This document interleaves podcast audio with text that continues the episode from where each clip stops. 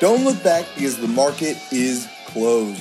Good Tuesday afternoon, everyone. Tyler Herriage here with you for today's VRA Investing Podcast.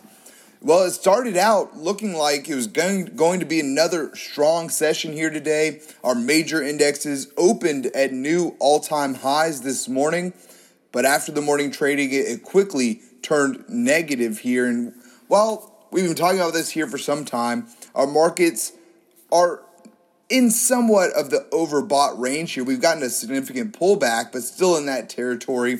We continue to see this as a pause, though. As Kip talked about yesterday, we're currently in the most bullish seasonally seven trading days of the year called the Santa Claus Rally. We've been talking about here for some time. That is the last five trading days of the year, and then the first two trading days of the following year. Those are the best seven trading days historically. But when this bullish period is up, there is a high seasonal probability of weakness into early January. So, something certainly to be aware of. These trends do break from time to time, but this is this does tend to be a seasonally short term uh, pullback type of area that we're entering here. But then the trend usually does uh, return to higher towards the end of January. And then, of course, we get sell in May and go away. But remember this outside of the seven day trading period, we are still in the most bullish time to be in the market. 90% of all stock market gains typically take place in the time from October to May. And then, like I said, you get sell in May and go away. Also, some of what we're seeing right now might be some uh, institutional money trying to get ahead of the Santa Claus rally. It's been uh, a strong end of the year for for a lot of names. Although I will say in big tech, we've it's mostly been sideways chop for the past three months now. As small caps have been leading the way. I'll get to that more here in a second.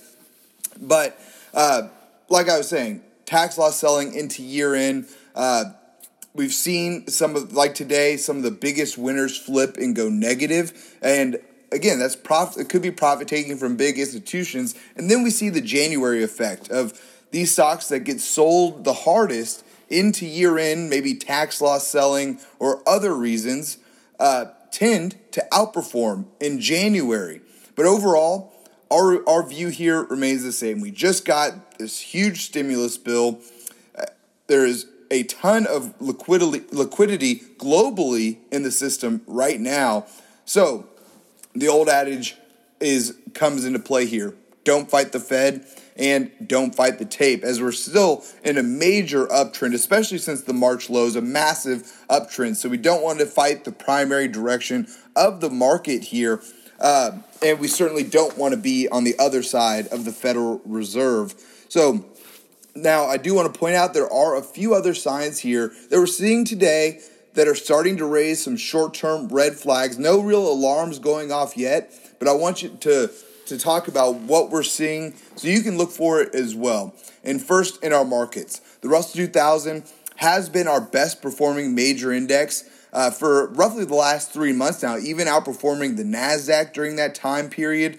But today, the Russell 2000 led the way lower, and that's not what you want to see from leadership groups. When leadership starts leading to the downside, that is not typically the the most bullish of factors, but it's only been you know a day or two of seeing the Russell 2000 leading the way lower, and we're still within spitting distance of an all to all time high for the Russell 2000. But we are now over 30% above the 200 day moving average for the Russell 2000. Historically, that is an extended level here. And so we got a little bit of of that pause today, the Russell 2000 leading the way lower, down 1.85% to 1,959. We were followed there by the Nasdaq, which is our has been our of the three biggest indexes, the Dow, the Nasdaq, and the S&P 500. The Nasdaq has been leading since the March lows. And so to see it lead to the downside as well, not what you want to see. We also saw that in other tech names, and the semis were lower today as well. As we talk about here often, Tech leads the market, and semis lead tech. So the Rust, uh, the Nasdaq down 0.38% today to 12,850 was at an all-time high this morning along with the Dow. The Dow was at an all-time high before that mid-morning pullback that we got down just slightly 0.22%, still above 30,000 at 30,335. And lastly here the S&P 500 percentage-wise the same as the Dow, down 0.22% to 3,727. I also wanted to point out today and we've seen these one-day spikes but the VIX was up 6.3 6% today to 23 on the VIX. That is a, a historically elevated level still as well. Uh, it's been a wild year, so you can see where that comes into play. But the VIX still remaining since the, the March peak in the VIX. This uh, we're still at lower levels compared to that, so it could be another one day spike like we've been seeing. Now, this is one of the now with the internals here this has been a big area that is starting to show a couple of warning signs. Before today the past three sessions we've now seen some oddly weak internals. Uh, despite our markets being at all-time highs we've seen mixed internals. So that is another red flag not necessarily ringing alarm bells yet but certainly something that we're watching for but since we are in the all within range of all time highs here, it's not hugely concerning. Uh, when you get new all time highs in the market, it's, it's not a bearish occurrence. So, uh, but something we're watching for here is we saw advances beating out declines today, over two to one negative for on both the NYSE and the Nasdaq today. New 52 week highs to lows continue to be our bright spot here, but we did just break. We had over the past three sessions, despite what we've seen in advanced decline and in volume, new 52 week highs to lows came back with over 700 stocks hitting new 52 week highs. That was last week, continuing into this week. But today, that cycle broke. We, like I said, we did still come in positive with. Uh, 290 stocks hitting new 52 week highs to just 29 hitting two 52 week lows. So, not bad numbers there at all. And then, lastly, here on the day, volume came in ne- negative for both the NYSE and the NASDAQ. Looking at our sectors on the day, we finished with two out of our 11 sectors positive on the day today. Healthcare leading the way higher, up just over 0.4%. We're followed there by consumer discretionary. Our laggards on the day were real estate, followed by industrials, energy, and technology.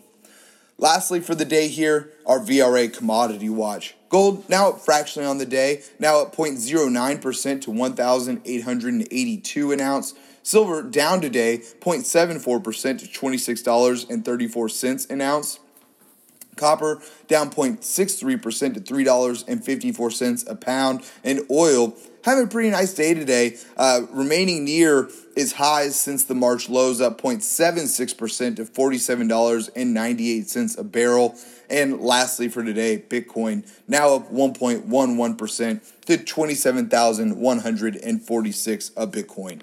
Folks, that's all that we have time for here today. Please be sure to subscribe to receive our VRA podcast every day at the market close. You can sign up at VRAinsider.com. Click the podcast link at the top, and we'd love to have you with us. Thanks again for tuning in. Until next time, we'll see you back here tomorrow for the close.